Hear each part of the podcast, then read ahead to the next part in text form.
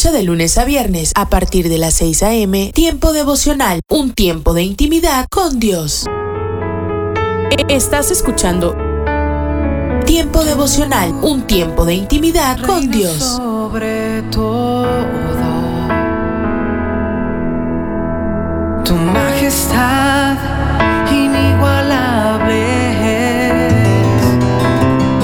Conocí a un hombre con una enfermedad dolorosa y estábamos en un lugar muy hermoso. Es dueño de una bella posada y tiene todas las habitaciones amobladas con una gran colección de antigüedades. Es un buen lugar para quedarse. Llamémoslo Arturo.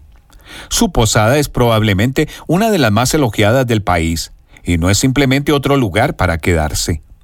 Quiero decir que recibe comentarios muy favorables en cada reporte turístico que lees.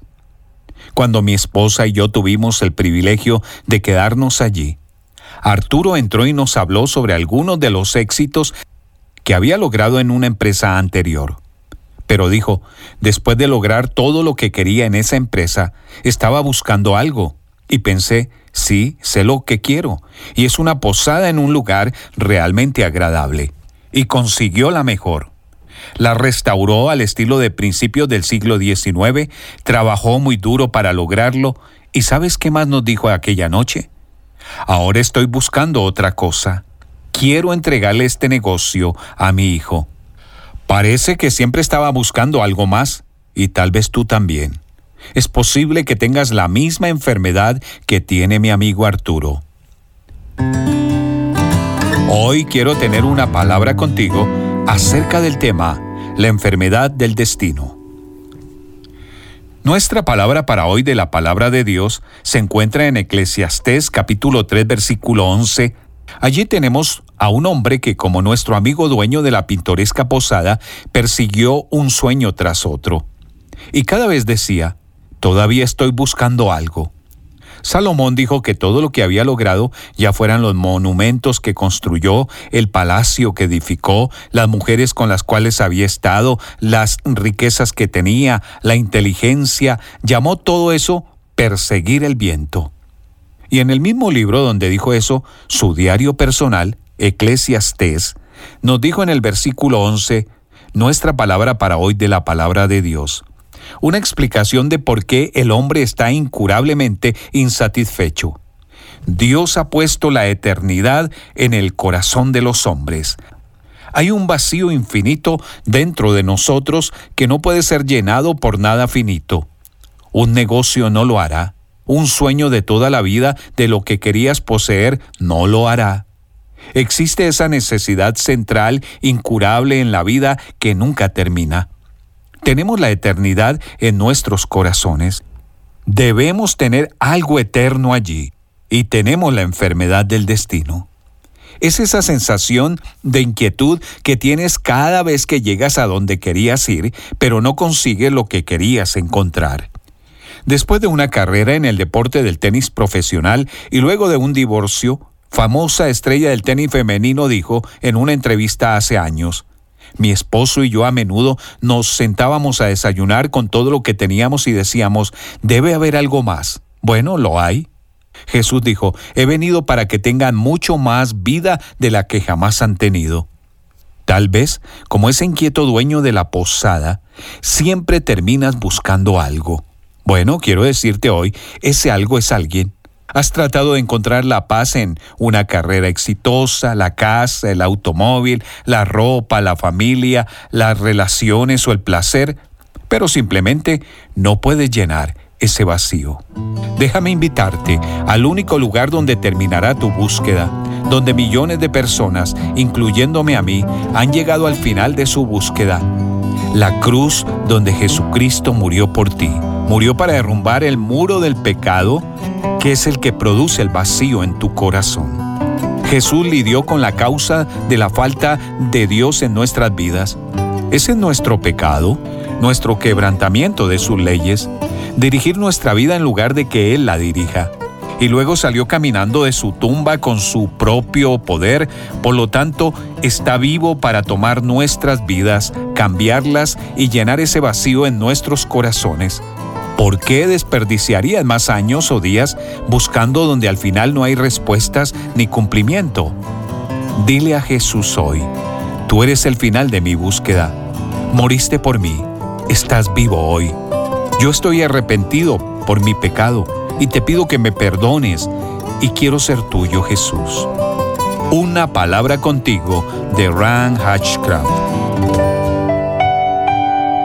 Existes para ofrecer alabanza a Dios. No te detengas. ¿Qué tal? Dios nos da el privilegio de vivir para adorarlo con el Salmo 100. Cantad alegres a Dios, habitantes de toda la tierra. Servid al Señor con alegría, venid ante su presencia con regocijo. Reconoced que Jehová es Dios, Él nos hizo y no nosotros a nosotros mismos. Pueblo suyo somos y ovejas de su prado. Entrad por sus puertas con acción de gracias, por sus atrios con alabanza. Alabadle, bendecid su nombre, porque el Señor es bueno, para siempre es su misericordia y su verdad por todas las generaciones. El Salmo 100 es un cántico de adoración que el pueblo de Israel ofrecía a Dios en sus reuniones, tanto en el templo como en las sinagogas y sobre todo en los hogares. Todos querían cantar el Salmo 100. Este salmo no solo era una invitación para las familias del pueblo hebreo, también para todas las personas de la tierra, de las regiones más remotas, en las islas, los desiertos, los puertos, las aldeas, las ciudades grandes. El pueblo de Israel tenía la responsabilidad de cantar tan alto que sus vecinos deberían preguntar, ¿qué cantas y a quién cantas? Ellos responderían, te traduciré el Salmo 100. Cuando lo escuchaban, quedaban conmovidos. Dios es espíritu no está pidiendo sacrificios de animales, no está forzando al adorador, no establece un lugar exclusivo para orar y cantar, no determina un género musical o un estilo literario para hablar con Dios. En el Salmo 100, Dios nos abre su corazón para decirnos, canta con alegría, reconoce que yo soy tu Dios Entra por mis puertas para llegar hasta mi presencia con gratitud. Alaba mi nombre, soy el gran yo soy.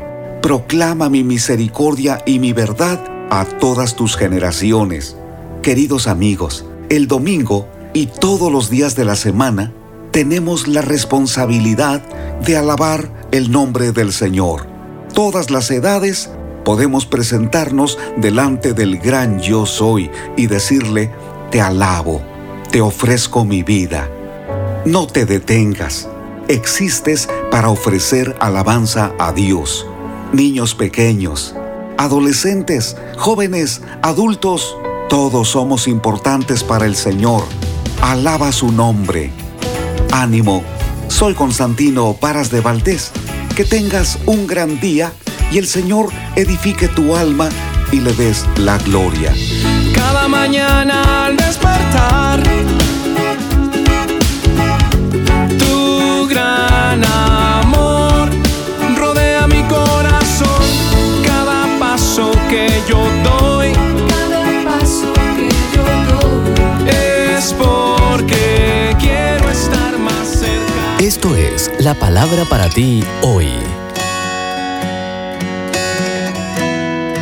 La palabra para ti hoy es el amor escucha escrita por Bob Gass. En Santiago 1.19 leemos, Todo hombre sea pronto para oír. Por naturaleza, a la mayoría de los hombres les gusta arreglar cosas, ¿verdad? Arreglan carros, lavadoras y grifos que gotean. Así que cuando sus esposas prefieren hablar sobre los problemas en lugar de arreglarlos, ellos se pueden frustrar. Con frecuencia no se dan cuenta de que lo que ella necesita es validación emocional más que una solución. Y eso implica sentarse y escuchar pacientemente cómo se siente. Cuando los hombres aprenden a hacer esto, la actitud de sus esposas cambia totalmente. ¿Se resolvió el problema? Tal vez no necesariamente, pero sí satisfizo una necesidad importante. En los ojos de la esposa, el hombre que la enamoró, la acompañó en citas románticas y escuchó cada una de sus palabras, le está dejando saber que sus sentimientos todavía son importantes para él. El esposo que aprende esto cuanto antes tendrá a su lado a una esposa más feliz. Piénsalo de esta forma. A veces nuestras oraciones no cambian las circunstancias, pero nos sentimos mejor después de haber orado, ¿no es cierto? Es así porque hemos hablado con aquel que puede ayudarnos y nos escucha porque se preocupa por nosotros, así que nuestra actitud cambia. Por eso Pablo lo escribió así, esposos, amen a sus esposas como Cristo amó a la iglesia y dio su tiempo, atención, apoyo, aliento y su vida por ella. Efesios 5:25. Los hombres que suben como la espuma en sus carreras a menudo no tienen idea de este principio matrimonial, pero no es muy tarde para aprenderlo. Ahora bien, la primera vez que lo intentes, no te sorprendas si tu esposa parece recelosa, confundida o hasta se desmaya y tienes que levantarla del piso. Su reacción corresponderá a la cantidad de tiempo en que has estado emocionalmente ausente, así que espera y dale tiempo. La recompensa superará con creces la inversión. Un minuto con Dios, con el doctor Rolando Aguirre. Un día recibí temprano en la mañana la siguiente frase de la cual tomé nota. Dios no se desespera, Él hace las cosas con calma. El necio se desespera, el sabio mantiene la calma. Me quedé pensando en cuántas veces actuamos como necios al desesperarnos y no hacer las cosas con calma. Debemos recordar, como dice otra frase, un hombre en calma es como un árbol que da sombra. Las personas que necesitan refugio se acercan a él. Nada sacamos con desesperarnos. Bueno, si hay algo que suele suceder, y es que nos enfermaremos fácilmente. La desesperación es todo lo opuesto a esperar. En su forma más simple, la desesperación es una muestra de que tenemos problemas con saber esperar. ¿Se te dificulta esperar? Creo que en la sociedad en la que vivimos, a muchos de nosotros nos cuesta esperar. No queremos esperar en la fila del banco, de un puente o en una oficina del doctor y en muchas situaciones de la vida diaria. Sin embargo, el saber esperar es de suma importancia. Como dicen por ahí, en la espera tenemos tres opciones. Dejar que nos marque, dejar que nos destruya o dejar que nos fortalezca. ¿Y tú cómo actúas mientras esperas? ¿Actúas como necio o como sabio? La Biblia dice en Isaías 30:18, así que el Señor esperará a que ustedes acudan a Él para mostrarles su amor y su compasión, pues el Señor es un Dios fiel. Benditos son los que esperan en su ayuda. Para escuchar episodios anteriores, visita unminutocondios.org.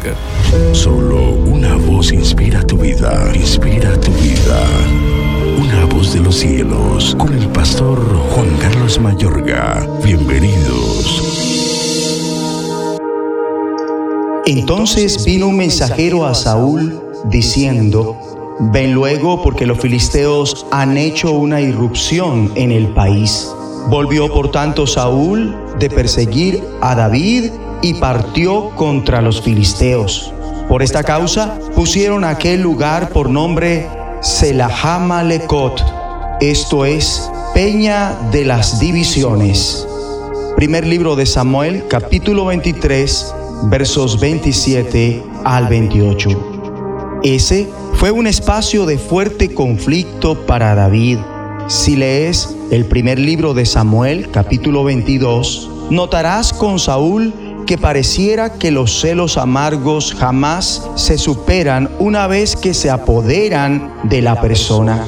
Estos llevaron a Saúl efectuar en aumento hechos depravados a sangre fría. No titubeó al acabar con una ciudad llena de sacerdotes. David decidió echar mano a cuanto engaño pudo para evadir los ataques. Comió del pan de la presencia, fingió perder la razón y se le unió un grupo de personas que estaban en apuros, cargados de deudas o amargados. Aún así, vemos los atributos que se desarrollan en David inclusive cuando se encontraba bajo ataque. Por ejemplo, la fidelidad. David poseía la fama de ser leal y fue tremendamente respetado. David y Jonatán fueron absolutamente fieles el uno al otro. Jonatán fue a ver a David en Ores y lo animó a seguir confiando en Dios. Si contemplamos que él podría haberse considerado como el siguiente al trono por ser el hijo del rey, la postura de Jonatán para con David fue impresionante cuando él dice, tú vas a ser el rey de Israel y yo seré tu segundo. En serio estaban totalmente comprometidos el uno para con el otro. Los dos hicieron un pacto en presencia del Señor. Si hay algo que favorece como nada en los periodos de conflicto es la fidelidad de quienes dicen ser amigos nuestros y también la de nuestros familiares. Ellos pueden favorecerte en periodos complicados y cuando te encuentras bajo ataque pueden beneficiarte con su fidelidad y respaldo para hallar fortaleza en Dios. Otro atributo especial que David desarrolla en medio del conflicto es la oración. Amable oyente, ¿en qué o en quién te apoyas primeramente cuando los conflictos vienen a tu vida? Cuando hay dificultades, ¿vas al teléfono o vas al trono de la gracia? En esa fase de su vida, David como nunca logró aprender lo indispensable que es consultar al Señor antes de tomar decisiones y contar con su ayuda. Cuando fue atacado en repetidas ocasiones, David consultó al Señor. Desde esta perspectiva, los ataques pueden acercarte a Dios. Una de las desgracias de estos testimonios es que el pueblo de Dios, en lugar de pelear contra el verdadero enemigo, luchaba entre sí. Esto le otorgó a los filisteos la ocasión de atacar. Aún hoy, la iglesia corre el peligro de cometer lo mismo. Mi amigo y amiga, Dios puede hacer que lo que Satanás usa para el mal y la división, transformarlo en algo bueno. Dios el ataque de los filisteos lo usó para rescatar a David. Saúl dejó entonces de perseguir a David y volvió para enfrentarse con los filisteos. Sería excelente si la iglesia acabara sus conflictos internos y en unidad hiciera frente a los enemigos reales que amenazan con arruinar nuestro mundo como la injusticia, la trata de personas, las enfermedades y la pobreza. Oremos unidos. Padre nuestro que estás en los cielos, ayúdanos a ser fieles los unos con los otros, a frenar las peleas en la iglesia y a unirnos para hacer frente a los verdaderos ataques de afuera. En el nombre de Jesucristo. Amén. Voz de los cielos, escúchanos, será de bendición para tu vida. De bendición para tu vida. Presentamos La Buena Semilla, una reflexión para cada día del año.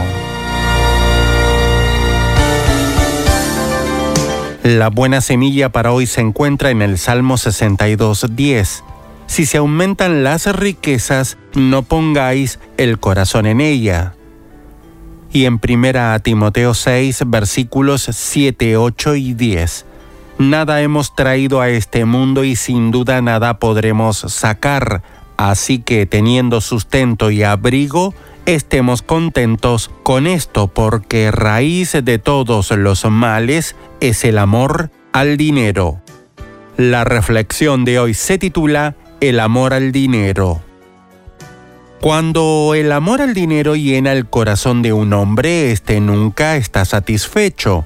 El dinero no da la verdadera paz, no puede hacerlo, es un poder mentiroso. Parece dar seguridad, pero no cumple sus promesas.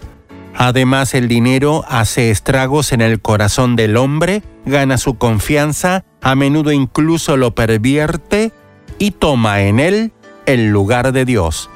La acumulación egoísta de bienes materiales no puede dar la tranquilidad de espíritu, ni la paz, ni el gozo. El dinero no preserva de la enfermedad y frente a la muerte no da ninguna solución.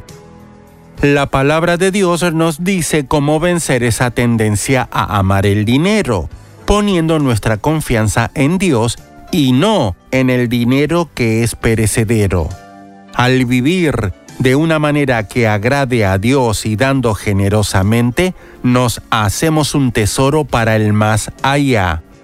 Actuando así, haremos de cierta manera una inversión en el banco del cielo. Ver primera a Timoteo 6 versículos 17 a 19. Mi amigo, el bienestar y el dinero solo son malos si ellos gobiernan nuestra vida los podemos recibir con agradecimiento de parte de Dios quien permite que no nos falte nada. Pero no olvidemos que Dios sigue siendo el verdadero propietario de nuestros bienes. Pidámosle que nos ayude a utilizar como Él quiere todo lo que nos da. El cristiano debería preguntarse, ¿puedo agradecer sinceramente a Dios por lo que poseo y por el uso que hago de esos bienes?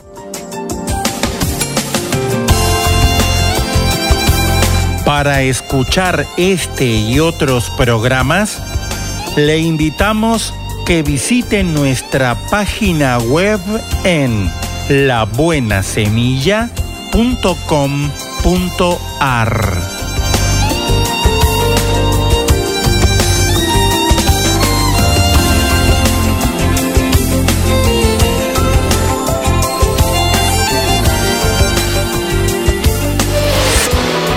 lectores de la Biblia, bienvenidos a la sinopsis de la Biblia.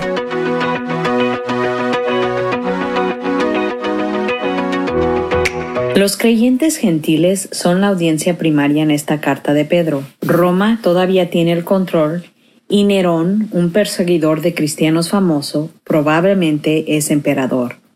El imperio de Roma es tan malvado que Pedro lo apoda Babilonia que fue un imperio malvado del Antiguo Testamento. Roma es Babilonia 2.0 y la iglesia está bajo una persecución severa en una cultura que está abiertamente rebelándose contra Dios y su reino. Pedro les escribe para animarlos, recordándoles que Dios los ha escogido. Probablemente se sienten olvidados o traicionados por Dios, pero Pedro les dice, Dios causó su renacimiento y los está sosteniendo por siempre.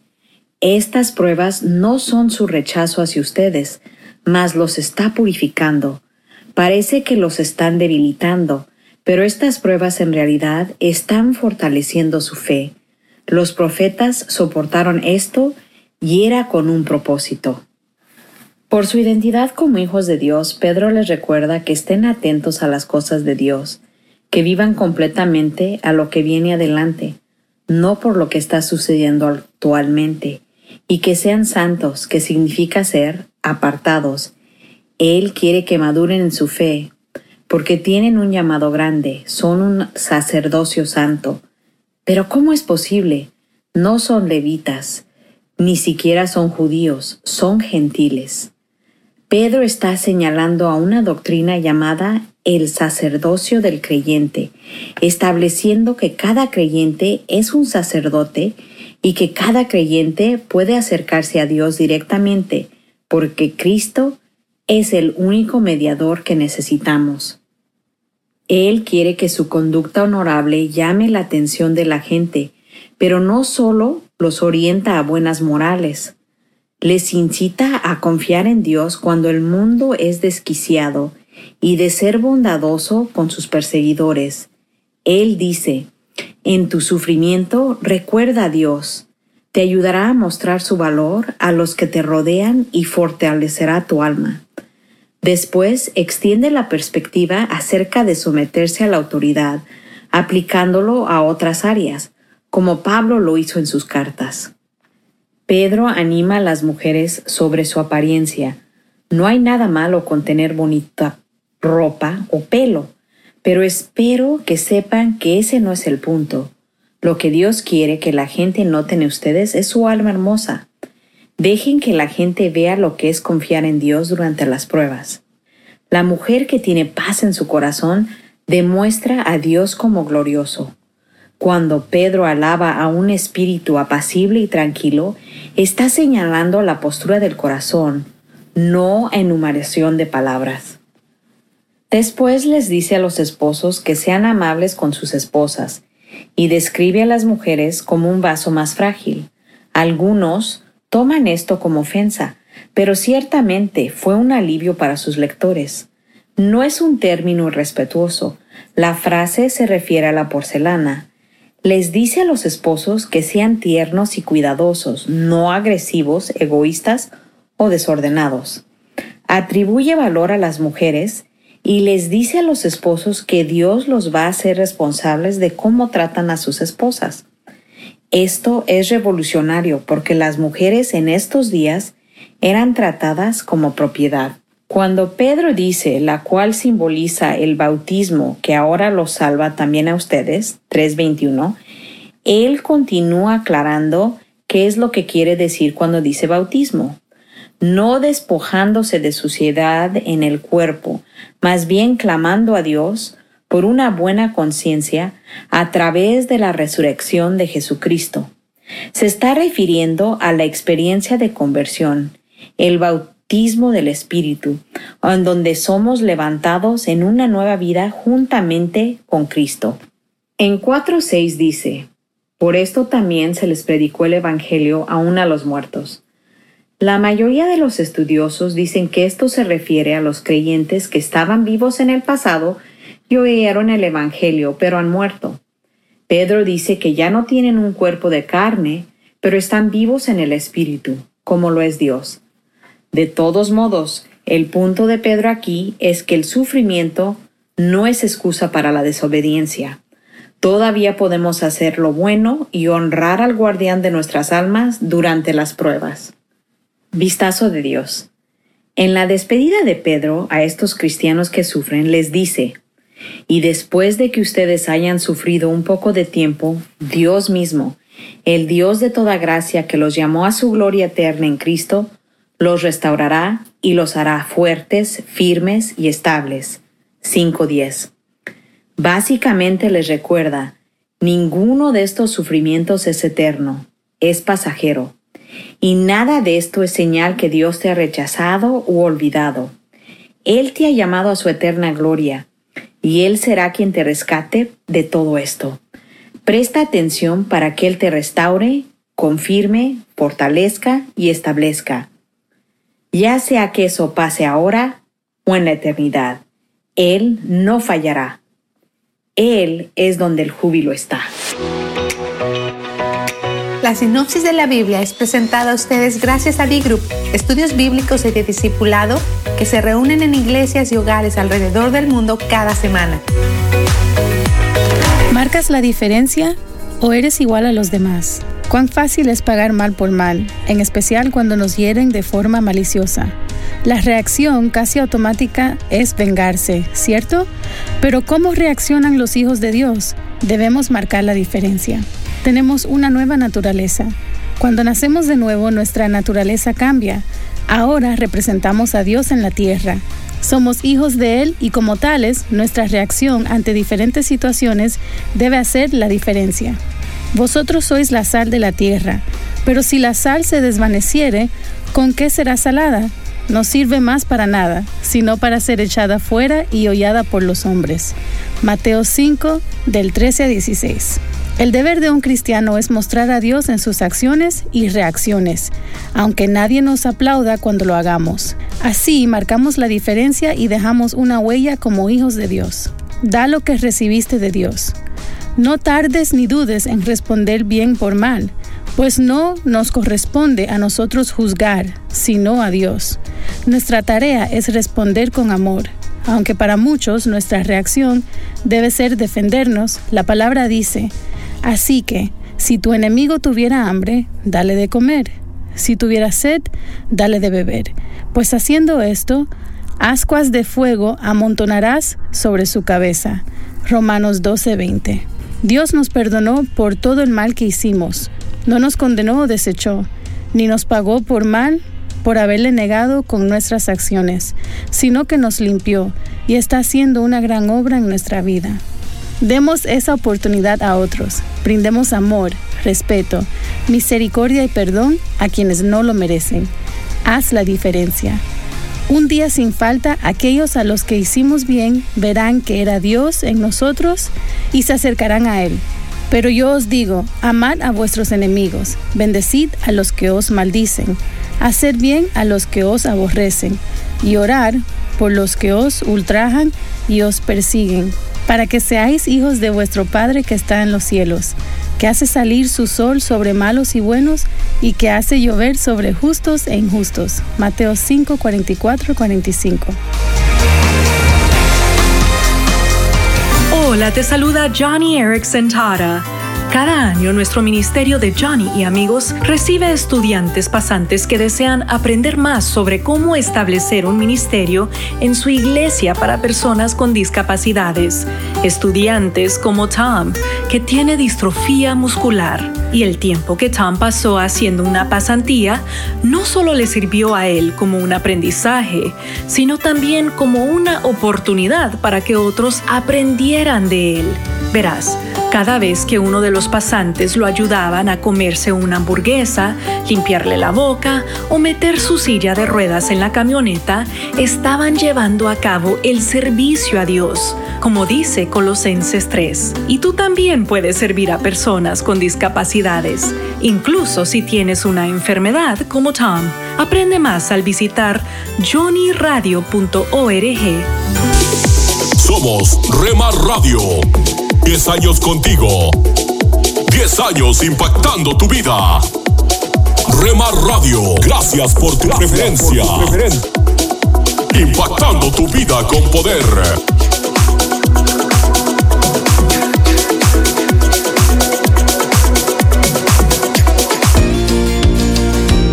Comparte nuestras emisoras con tus amigos en tus redes sociales. Rema Mujer, te sientes solo, ya lo sé, yo lo viví. Somos frutos Rema Kids, del Espíritu vivos en mí para ser como Jesús. Rema Grupera,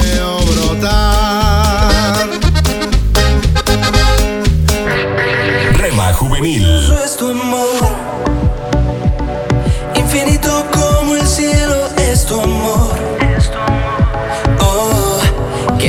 precioso es tu amor. Rema Mariachi,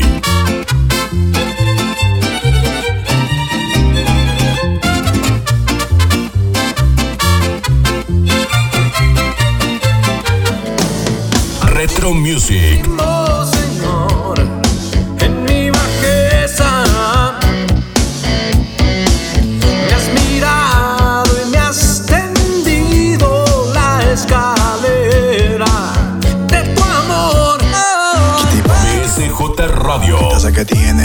partido, señorita. Estoy seguro de que sabe lo que quiere, pero no sabe lo que necesita. Mercedes, te diré lo que sucede. A tu corazón cualquiera accede. Y así no se puede. Guárdalo en cuatro paredes y pon de guardián al que todo lo puede. Tu corazón no es de cartón. Rema Instrumental,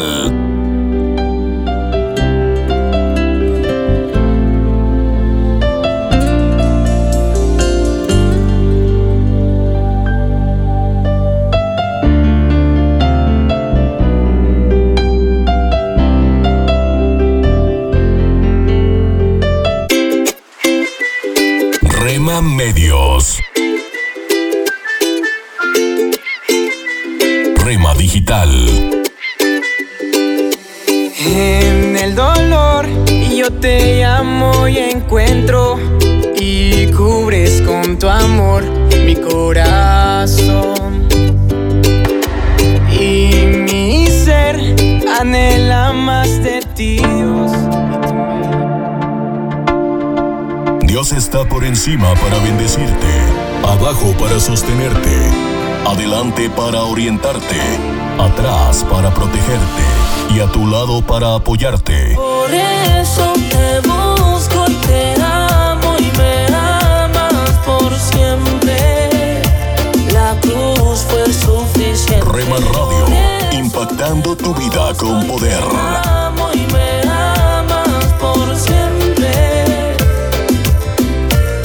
Fue suficiente. Si del mundo estás cansado ya, si del diablo te quieres. ¿Quieres formar parte del equipo de locutores de Rema Grupera? Envíanos un mensaje a remadigital 1970 arroba gmail.com.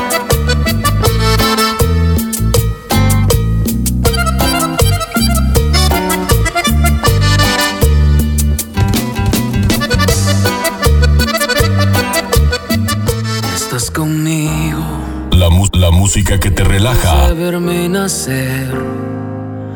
Tu palabra me hizo saber de las cosas tan hermosas que creaste para mí. Yo no sé. La, la música que te activa.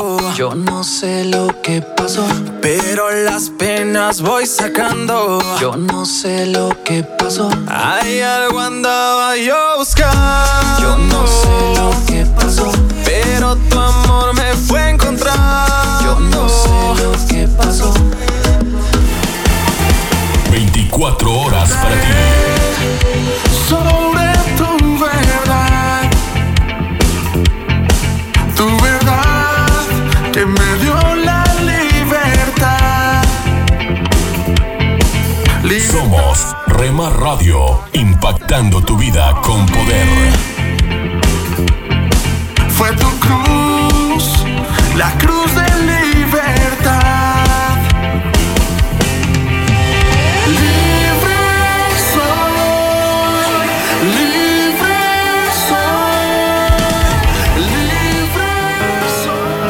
Oremos no solo porque necesitamos algo, sino porque tenemos mucho que agradecer a Dios.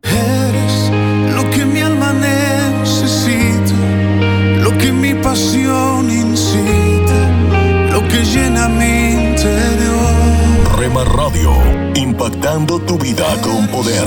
lo que a diario echo de menos, lo que causa mis desvelos y me llena el corazón. En las nubes de la incertidumbre, el dolor y el desaliento, surge un rayo de esperanza en la voz internacional de la radio de Guillermo Villanueva.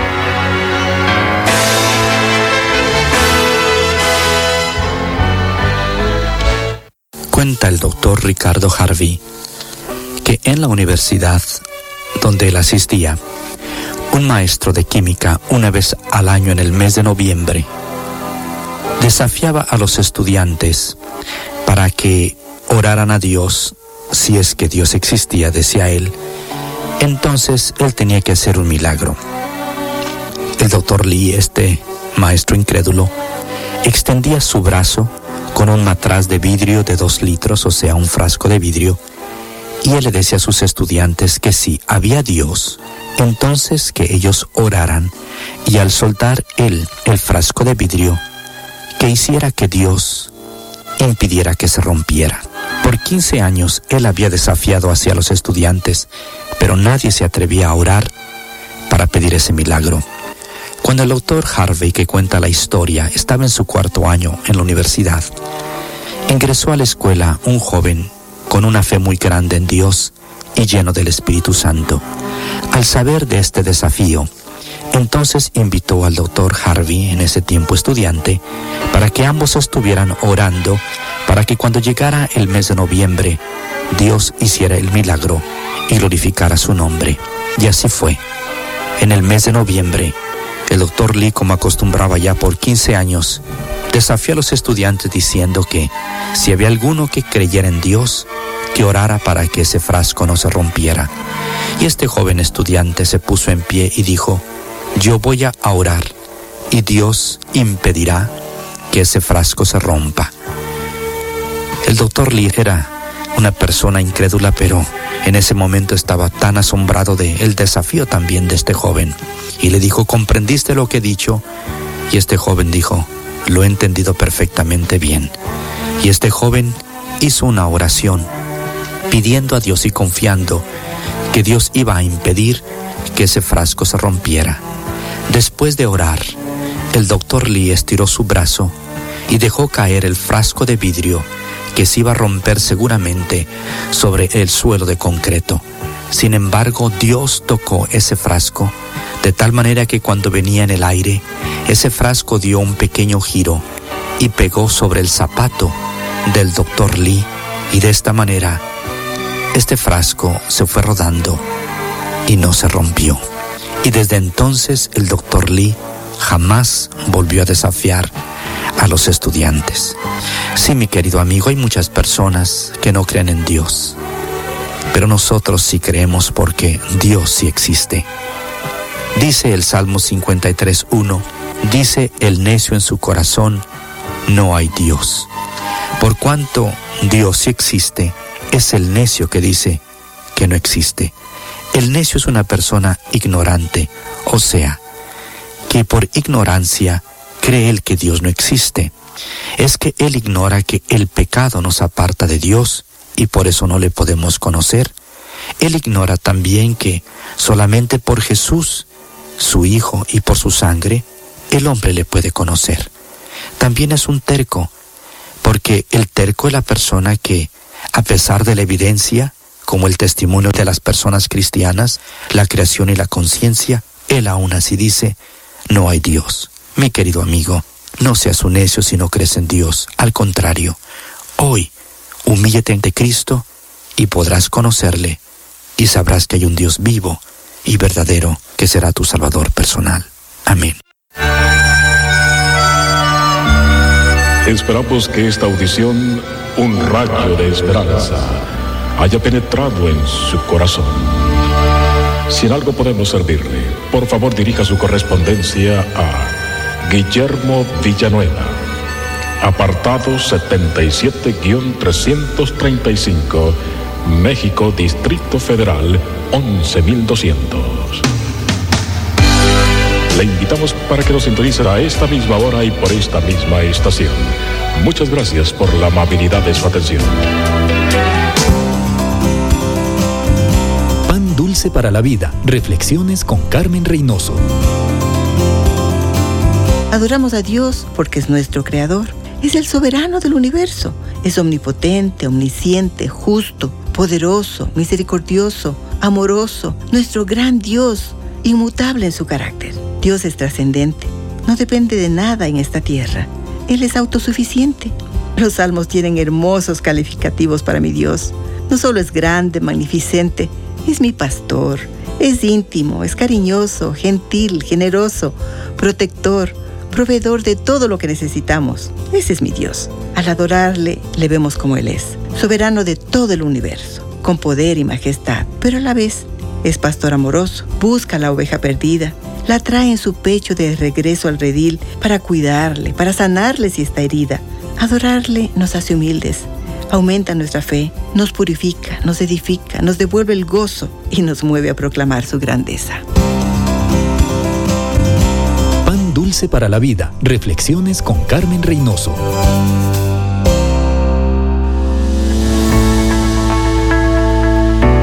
Tome unos momentos para recibir ánimo y renovación con pautas para vivir. Pensamos que debemos hacer algo mientras se espera, porque hacer algo es mejor que la inactividad. David, el pastor de ovejas y luego rey de Israel, aprendió a ser paciente, pero de la manera difícil. Pacientemente esperé al Señor, dice David, y luego agrega, y él se inclinó a mí y oyó mi clamor. ¿Qué le enseñó paciencia a David? Después de que Samuel lo ungió para ser rey, las cosas comenzaron a ir por el camino equivocado. En lugar de hacerlo su sustituto, Saúl intentó matarlo. Durante siete años David tuvo que huir para salvar su vida. Dos veces David tuvo oportunidad de matar a Saúl, pero él se negó, diciendo que no tocaría al ungido del Señor. ¿Qué podría haber pasado si David no hubiera sido paciente? ¿Quién sabe?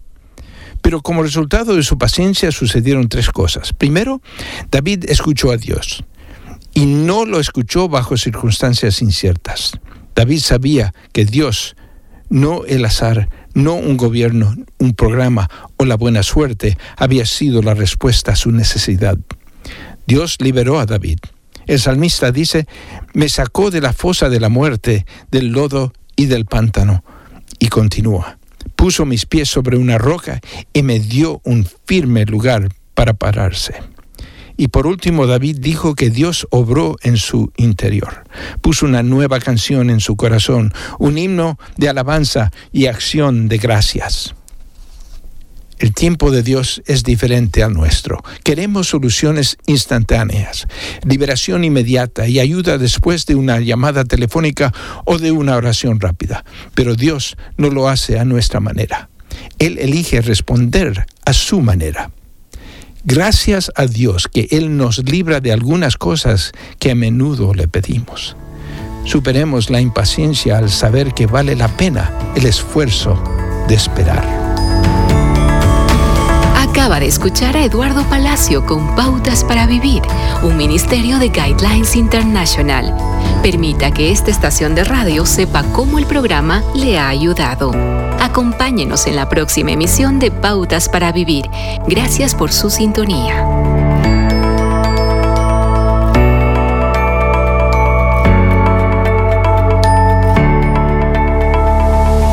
Lecturas Diarias de Unánimes. La lectura de hoy es tomada del Evangelio de Mateo. Allí en el capítulo 25 vamos a leer desde el versículo 14 hasta el versículo 30, donde Jesús nos dice, El reino de los cielos es como un hombre que, yéndose lejos, llamó a sus siervos y les entregó sus bienes. A uno dio cinco talentos, a otro dos y a otro uno. A cada uno conforme a su capacidad. Y luego se fue lejos. El que recibió cinco talentos fue y negoció con ellos, y ganó otros cinco talentos. Asimismo, el que recibió dos, ganó también otros dos. Pero el que recibió uno, hizo un hoyo en la tierra y escondió el dinero de su señor.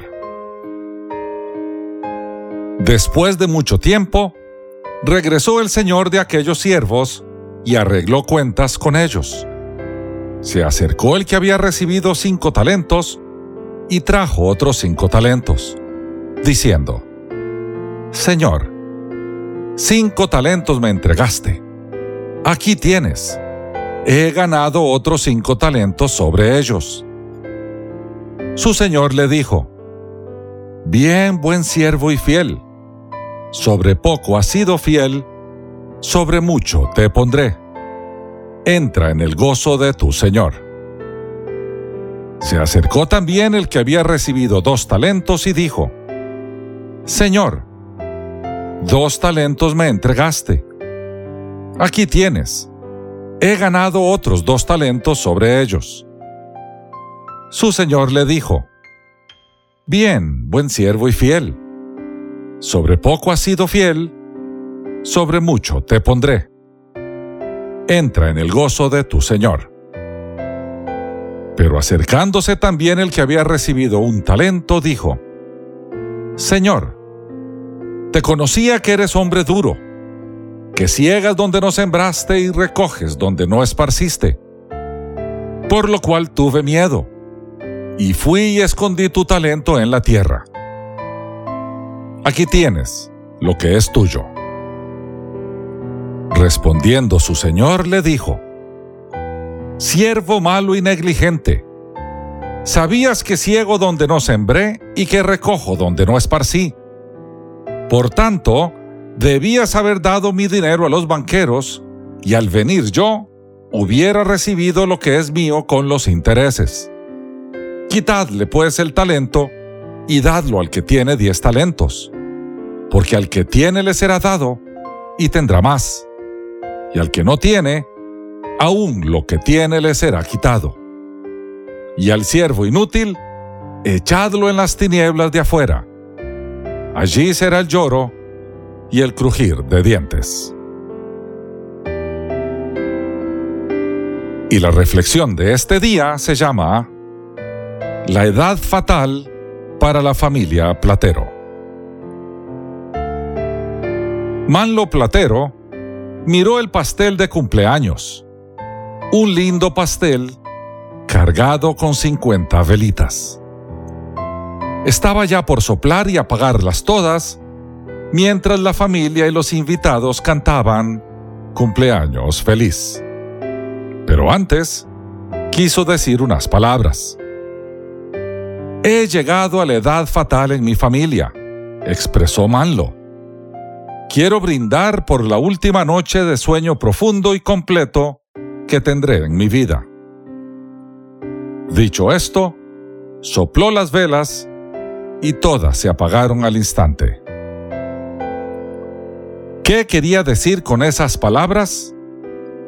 Manlo Platero, italiano, pertenecía a una familia que, desde el año 1822, había visto morir de insomnio y falla del corazón poco después de cumplir los 50 años de edad a casi todos sus varones.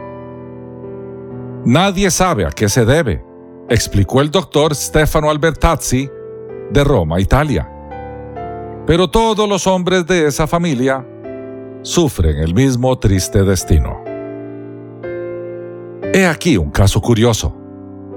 Los varones de la familia Platero, no bien cumplían 50 años, contraían una severa forma de insomnio que en poco tiempo los mataba.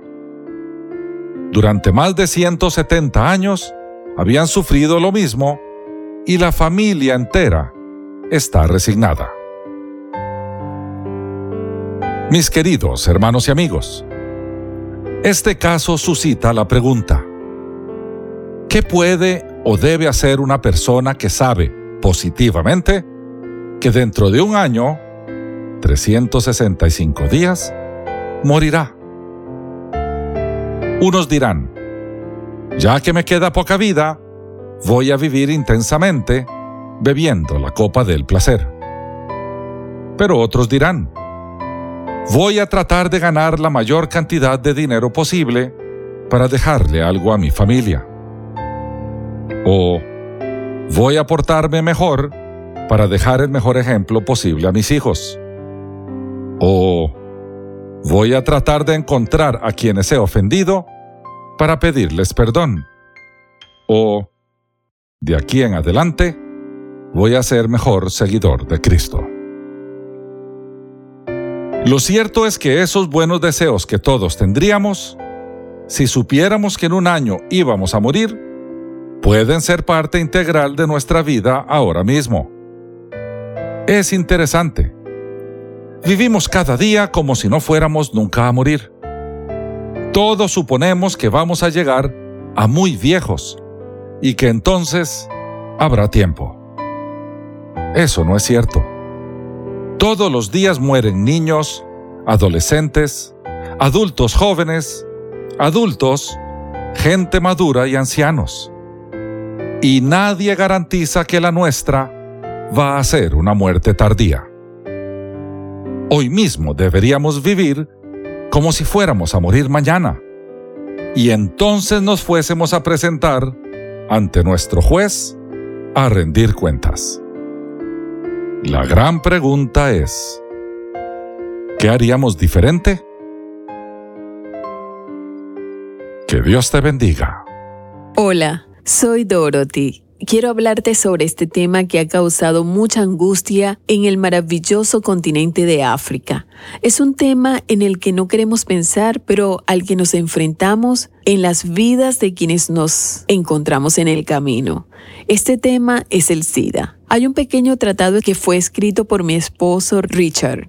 Es un folleto que ofrece gran ayuda y ánimo, porque podemos ser perdonados, ya sea que estemos muriendo de SIDA, VIH o de cualquier cosa que nos depare el futuro. Él no nos está juzgando por nuestra condición de padecer de SIDA. Él está mostrándonos que Jesús murió en la cruz y Él pagó el precio por todos nuestros pecados, por cualquier cosa que hayamos hecho o sin importar cómo eso sucedió o cómo podría suceder. Hay una parte en este pequeño folleto donde dice que Dios quiere revelarnos cómo podemos vencer a Satanás, porque Satanás es el acusador de nuestra mente y nuestro cuerpo. Nos cuenta cómo en Cristo Jesús, cuando ponemos nuestra fe en Él, podemos vencer a Satanás. Esto significa que es posible derrotar al diablo. Este es el enemigo de Dios quien te acusa de tu pecado y tu fracaso. Satanás quiere que pienses que no hay esperanza de al cielo y que por tanto es mejor que te quites la vida. Pero este es Satanás hablando. Él te dice renuncia a la vida y acaba con eso. Pero cuando se derramó la sangre del Señor Jesucristo, cuando Él murió como el inmaculado Cordero de Dios y aunque la sangre de todos los demás hombres contenían la semilla de la muerte, solamente su sangre era pura. Fue su sangre preciosa la que se derramó por tu pecado. Si crees en el Señor Jesucristo, Satanás no podrá acusarte más. La sangre de Jesús te hará libre del dominio de Satanás. En el capítulo 12 de Apocalipsis continúa diciendo, versículo 11, y ellos le han vencido. Ese es Satanás, por medio de la sangre del cordero y de la palabra del testimonio de ellos. Eso significa que debes contarle a alguien más que has decidido aceptar a Jesucristo como tu Salvador personal. Sabes, cuando un bebé viene al mundo, lo primero que buscamos es que haga algún ruido. No queremos un bebé hermoso del que no podemos escuchar algún sonido. El sonido significa vida. Cuando pones tu fe en Jesús, experimentas la vida y en ese momento hay un testimonio y una seguridad. Luego, la última parte de este versículo 11 de Apocalipsis capítulo 12 dice, y menospreciaron sus vidas hasta la muerte. Eso significa que por cuanto el Señor Jesucristo murió por ti, ahora tu amor por Él es mayor que tu amor por la vida. Dile en tus propias palabras cuánto lo amas. Confiésalo ante los demás. Al igual que estas queridas personas en Kenia, comparte con otras personas que quizás estén muy pronto enfrentando la muerte, que ellas pueden conocer la vida eterna en Cristo Jesús. Sí hay esperanza para los desesperanzados. Cuando Dios creó al hombre y a la mujer, su plan era que entre ellos hubiera sexo seguro. Su plan era que en una relación matrimonial debería haber solo un hombre y una mujer. Pero como hemos causado tanta contaminación en los matrimonios, estos han estado muy desordenados y nos hemos abierto a un comportamiento lujurioso.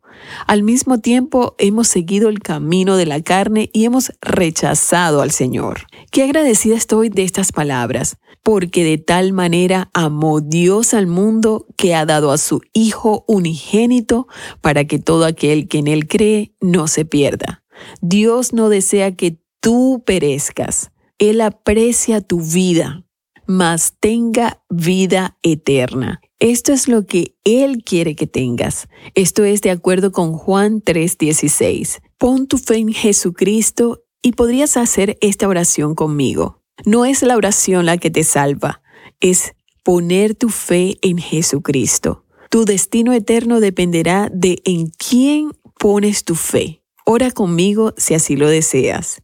Dios Todopoderoso, pongo mi fe en Jesucristo. Limpia mi corazón y mi vida. Amén. Escríbeme. Solicita el folleto Esperanza para el Desesperanzado. Mi correo electrónico es dorothy@transmundial.org. Estás escuchando Tiempo devocional, un tiempo de intimidad con Dios. Sobre todo, tu majestad inigualable. Somos Rema Radio. 10 años contigo. 10 años impactando tu vida. Rema Radio. Gracias por tu preferencia. impactando tu vida con poder.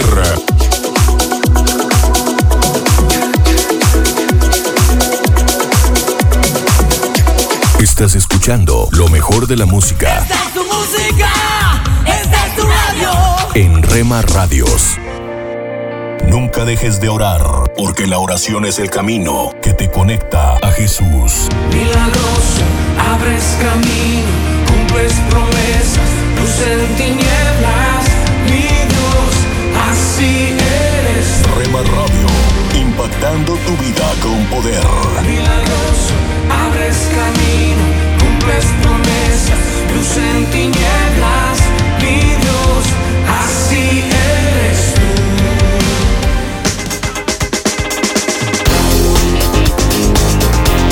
Las emisoras de Rima Radio se escuchan a través de internet gracias a Celo Radio.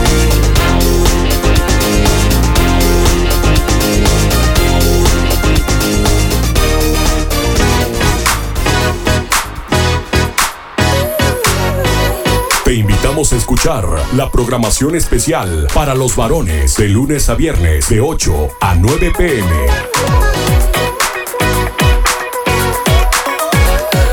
Rema Radio, transmitiendo desde Jalisco, México, impactando tu vida con poder. guerrero.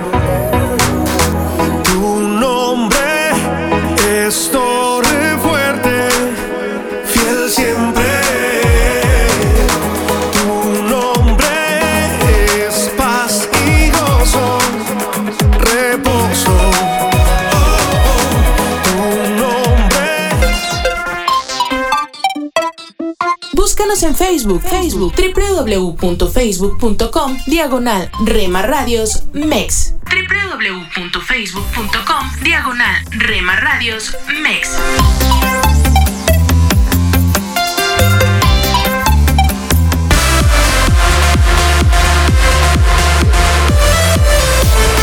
Que somos parte de tu familia.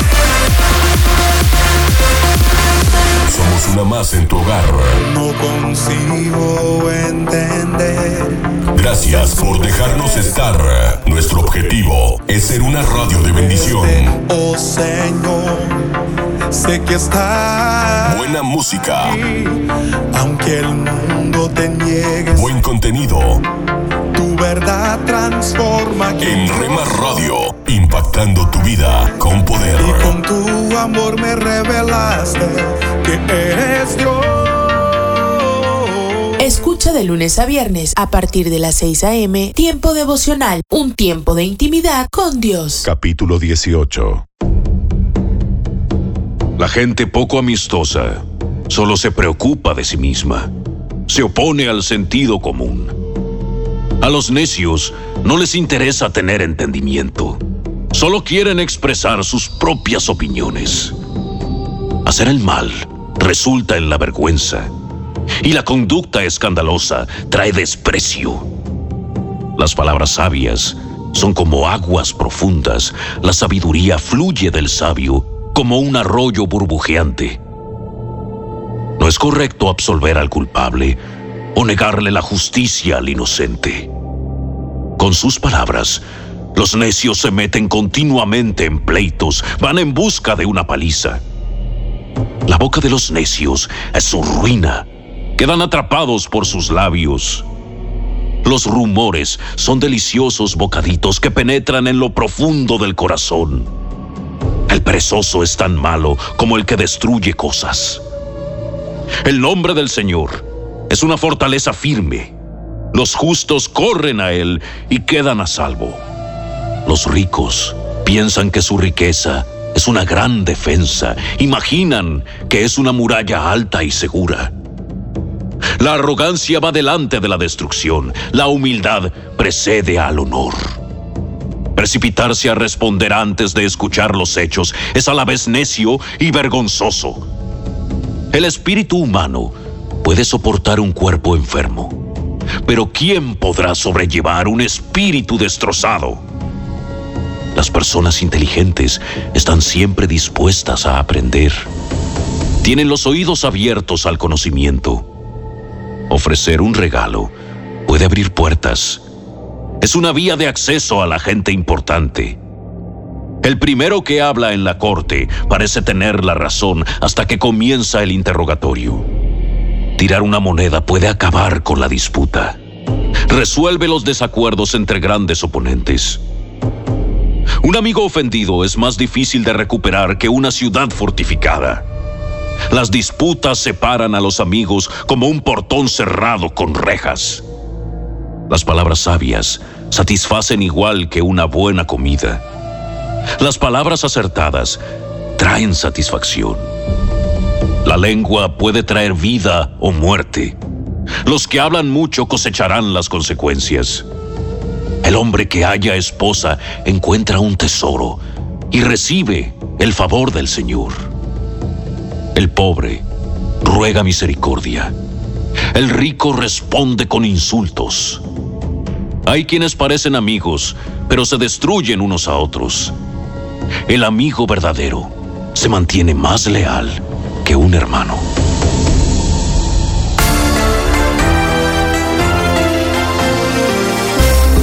¿Qué tal amigos? Les saluda Milenka Peña. Es un placer darles la bienvenida a una nueva edición de Cultura Financiera. Les invito a escuchar al conocido autor y conferencista, el doctor Andrés Panasiuk, quien compartirá con nosotros otro interesante tema con ese estilo que lo caracteriza. En la nueva economía de mercado, cuando se trata de pagar intereses, el juego se llama el que paga pierde. Entonces, cuando tomamos un préstamo, cualquiera sea el motivo, lo primero que tenemos que pensar es cómo salgo de esto en caso de emergencia. Debemos manejar nuestras finanzas de la misma manera en la que deberíamos manejar nuestro automóvil, siempre pensando hacia dónde maniobrar en caso de accidente. Muchos son los casos que he visto donde este principio no se ha seguido. La historia cuenta de personas que literalmente se han ahogado por su deuda al lanzarse de un puente a un río o a un lago sin saber nadar. Se han tomado su propia vida porque ya no podían vivir un día más con el peso, la carga y la presión de las deudas. En este caso, la pregunta que se grita a los cuatro vientos es, ¿cómo salimos de las deudas que nos están ahogando? Si usted se encuentra en deudas y quiere salir lo antes posible, debe seguir los siguientes pasos lidiando primordialmente con su carácter. Cambiar interiormente el ser es más importante que el hacer. Si no hay un cambio interior y un compromiso serio a obedecer los principios eternos de la palabra de Dios en cuanto al manejo del dinero, los siguientes pasos van a ser en vano. Cuando uno empieza a respirar, uno vuelve a caer en mayores deudas que las que tenía anteriormente. Es como hacer una dieta. Por los dos primeros meses andamos muy bien y después volvemos a comer como animales y ganamos todo el peso que habíamos perdido antes. Una vez que uno lidia con el hombre interior, el ser, entonces primeramente uno debe hacer un plan para manejar lo poco o lo mucho que uno tiene. El saber cuánto entra y cómo sale le va a permitir a usted descubrir las áreas en las que puede disminuir gastos y comenzar a ahorrar para que por otro lado pueda empezar a pagar parte de esas deudas. También le permitirá saber cuánto debe incrementar uno los ingresos para poder comenzar a pagar más libremente las deudas que uno tiene encima. Luego de establecer un plan para controlar gastos, uno necesita tener un sistema de control. Si uno no establece un sistema de control, especialmente para los gastos que uno hace en dinero en efectivo, el plan presupuestario no valdrá de nada porque uno no puede tapar los agujeros donde se escurre el dinero. En tercer lugar, debe incrementar sus entradas o disminuir sus gastos necesita tener un plan en marcha para hacerlo. Y finalmente, haga una lista de acreedores con los datos de cada deuda, a quién usted le debe, cuánto le debe y cuánto estás pagando en intereses. Uno debe establecer un plan de pago y comprometerse a cumplirlo y llevarlo a cabo. Lo he dicho antes y lo vuelvo a decir, aunque la mona se vista de seda, mona se queda. Así que de nada valdrá hacer un presupuesto y llevar a cabo todos estos pasos si uno no se ha comprometido interiormente a vivir de acuerdo a los principios y valores que he mencionado anteriormente. Uno necesita aprender a obedecer la palabra de Dios, a ponerse bajo su voluntad, a estar comprometido a pagar hasta el último centavo, cueste lo que nos cueste, aunque nos lleve el resto de la vida. Si en algo le podemos ayudar, con mucho gusto, pida el libro ¿Cómo salgo de mis deudas? Búsquelo en una librería amiga. Antes de despedirnos, quiero recomendarles un libro que ofrece excelentes consejos para no caer en la trampa de las deudas y qué pasos prácticos seguir para salir de ellas. Se llama precisamente Cómo salgo de mis deudas, escrito por el doctor Andrés Panaciuk. Pueden pedirlo en su librería favorita. Y para más información sobre este y otros recursos, visítenos en culturafinanciera.org. Bueno amigos, llegó el momento de despedirnos, pero espero que nos acompañen nuevamente cuando retornemos en esta misma emisora con más cultura financiera. Soy Milenka Peña y a nombre de todo el equipo de producción quiero darles las gracias por su sintonía. Hasta la próxima. Visítenos en culturafinanciera.org.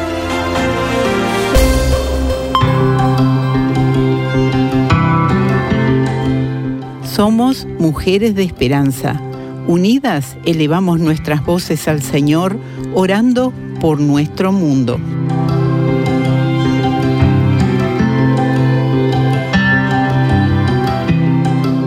Padre Dios, te pedimos que sanes a las familias en Asia Central, cuyos miembros sufren de la adicción al alcohol. Que aquellos que son adictos encuentren libertad en el nombre de Jesús en el nombre de Jesús te lo pedimos. Amén.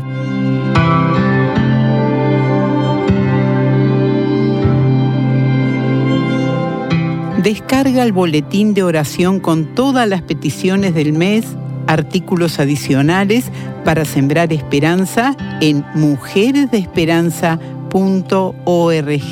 o solicítalo por WhatsApp al signo de más 598 91 610 610.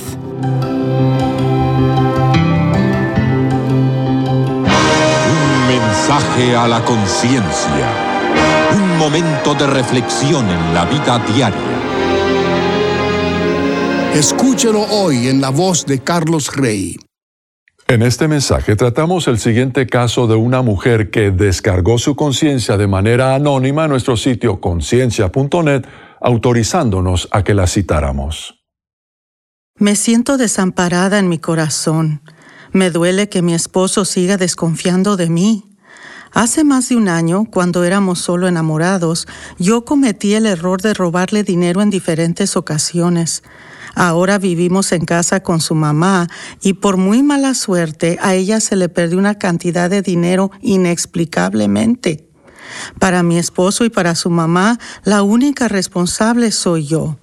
Ahora mi esposo y ella esconden las billeteras y cuentan el dinero para ver si no les falta nada. Mi esposo le da la billetera a su madre antes de irnos a dormir y yo solamente puedo observar y callar. Yo nunca le robé nada a su mamá, pero nadie me cree y vivir así en un hogar no se puede. Este es el consejo que le dio mi esposa. Estimada amiga, debido a que no le ha robado dinero a su esposo en más de un año, usted cree que él debiera volver a tenerle confianza. Pero el hecho de que admite haberle robado en varias ocasiones es un obstáculo considerable. Usted no robó una sola vez, lo hizo repetidas veces. En vez de ser apenas un error o una sola vez cuando fue impulsiva y se dio a la tentación, fue un patrón de conducta que bien pudiera ser indicio de razonamiento erróneo de su parte. Le sucede que busca oportunidades para adquirir cosas en el supermercado o centro comercial sin pagar por ellas debido a que los dueños de esos establecimientos tienen mucho más que usted. Le produce el robo una sensación de felicidad emocional o como si hubiera ganado un juego o un premio. Si su respuesta a cualquiera de esas preguntas es afirmativa, entonces su problema es mucho más serio de lo que se imagina. Pero aun si con toda sinceridad puede contestar negativamente a esas preguntas, ¿cómo puede su esposo saberlo con toda seguridad? Hay una sola manera. Requiere tiempo y el tiempo que exige va mucho más allá de un año. Él necesita comprobar en el transcurso de varios años que usted ya no se apropia de lo ajeno, ni cree que a veces se justifica hacerlo. Usted dice que es imposible vivir en un hogar donde le tienen tanta desconfianza, pero esa idea es falsa. Sí es posible y usted puede lograrlo. Puede demostrar durante un largo lapso de tiempo que usted ha cambiado y puede optar por no ofenderse por el hecho de que se le oculten las billeteras de los demás. Nadie la está castigando. Usted está más bien afrontando las consecuencias naturales de lo que hizo. Sin embargo, sí necesita ayuda con sus actitudes y creencias, como también con su conducta. Dios, que es su Padre Celestial, quiere darle la fortaleza y la perseverancia que usted necesita. Y mejor aún, Él desea de veras perdonarla de todo pecado que haya cometido. Pídale que lo haga hoy mismo. Con eso termina lo que Linda, mi esposa, recomienda en este caso. El caso completo, que por falta de espacio no pudimos incluir en esta edición, puede leerse con solo pulsar la pestaña en conciencia.net que dice casos y luego buscar el caso 592. Si desea comunicarse con nosotros, puede escribirnos a mensaje arroba conciencia.net. Alimento para el alma. Lecturas diarias de inspiración producidas por Radio Transmundial.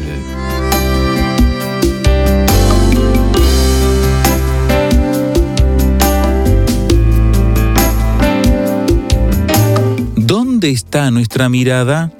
Alzaré mis ojos a los montes. ¿De dónde vendrá mi socorro? Mi socorro viene de Jehová que hizo los cielos y la tierra. Estas son unas palabras especiales de parte de Dios para todos los creyentes, para enfocar nuestra mirada en el lugar correcto. Estamos acostumbrados a mirar en diversos lugares buscando ayuda en las situaciones que nos encontramos, pero Dios nos invita a través de su palabra a que elevemos nuestros ojos a lo alto, a que pongamos nuestra mirada en Él. El salmista resalta la importancia de confiar en Dios por su cuidado y protección, expresados de forma poética, pero real, en este Salmo 121 de la siguiente forma. Dios es nuestra sombra, el sol no nos fatigará de día, nos guardará de todo mal y nos guardará para siempre. Qué preciosas son estas promesas de la palabra de Dios y qué garantía para la vida de los creyentes. No importa la situación que atravesemos, aunque estemos en tiempo de dificultades, que traten de apagar nuestro ánimo y la confianza en Él o hacernos olvidar que Dios está cerca. La realidad de los problemas de la vida no cambia en absoluto la realidad de las grandes promesas de Dios que nos da su palabra y esta verdad debe llenar de gozo nuestras almas. Necesitamos fortalecernos en las promesas de Dios. Las escrituras, la Biblia, son el ancla y seguridad de nuestra fe. Sus promesas son sí y amén por medio de nosotros para la gloria de Dios. Por esta razón, la gran importancia es descansar en ellas. Nuestra mirada debe estar hacia arriba, en los cielos, hacia Dios. Y gracias a Él por el descanso que nos dan sus promesas. Meditación escrita por José Luis Briones, España.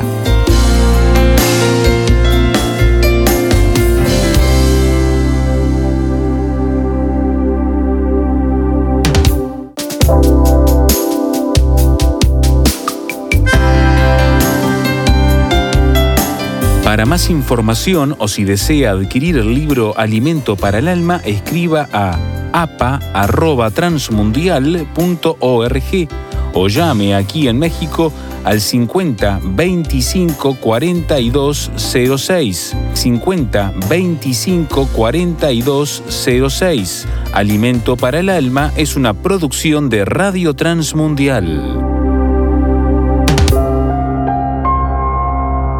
¿Por qué es tan vital en tu vida escuchar a Dios? ¿Cómo planeas dedicar tiempo para Él?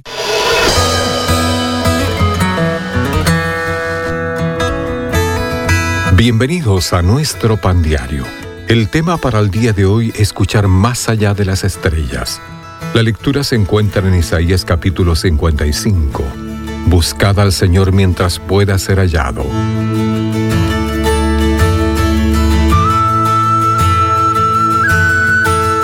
Imagina la vida sin teléfonos celulares, Wi-Fi, GPS, Bluetooth u hornos microondas. Así es en Great Bank, un pequeño pueblo de West Virginia, conocido como el pueblo más silencioso de Estados Unidos. Allí también se encuentra un observatorio con el radiotelescopio dirigible más grande del mundo. Este extremadamente sensible telescopio necesita silencio para escuchar las ondas radiales que emiten naturalmente el movimiento de pulsares y galaxias en el espacio profundo. Este silencio intencional permite que los científicos oigan la música de las esferas. También me recuerda nuestra necesidad de callarnos lo suficiente para escuchar a aquel que creó el universo.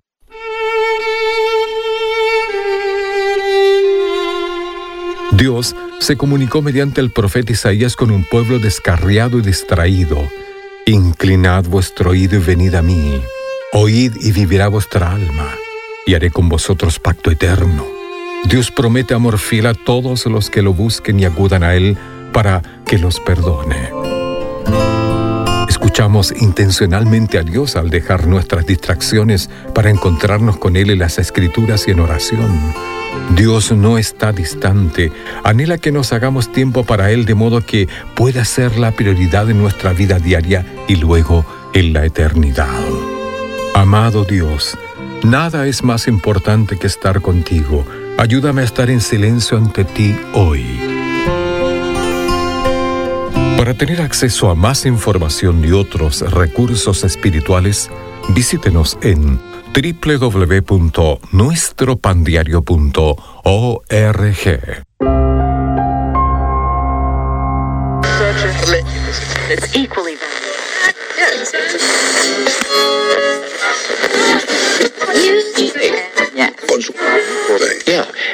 Inspiración, hay que hacerle caso a la razón. Cuando quiera hablar el corazón. tu estación favorita, una Rema Radio, cerró, siempre hay contigo. otra. Tranquila. Bota ya lo viejo pa' que venga lo nuevo. 24 horas con el poder que cambia tu Deja de pensarlo y échate pa'l ruedo. Yo quiero verte disfrutar. Tranquilo que lo malo va a pasar. Y si algo te detiene, dile no,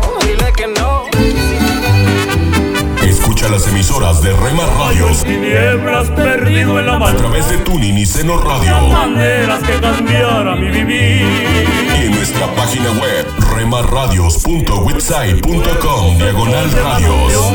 Y nunca, nunca pude hallar la solución. Mi Dios solo mi En tu casa, en tu carro, en la oficina, con tus amigos, donde estés. Estamos en la red. Rema Radios.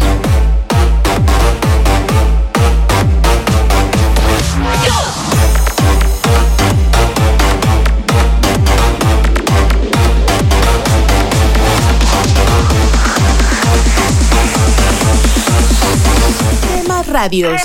Escucha de lunes a viernes a partir de las 6 a.m. Tiempo devocional, un tiempo de intimidad con Dios. Somos Rema Radio. 10 años contigo. 10 años impactando tu vida.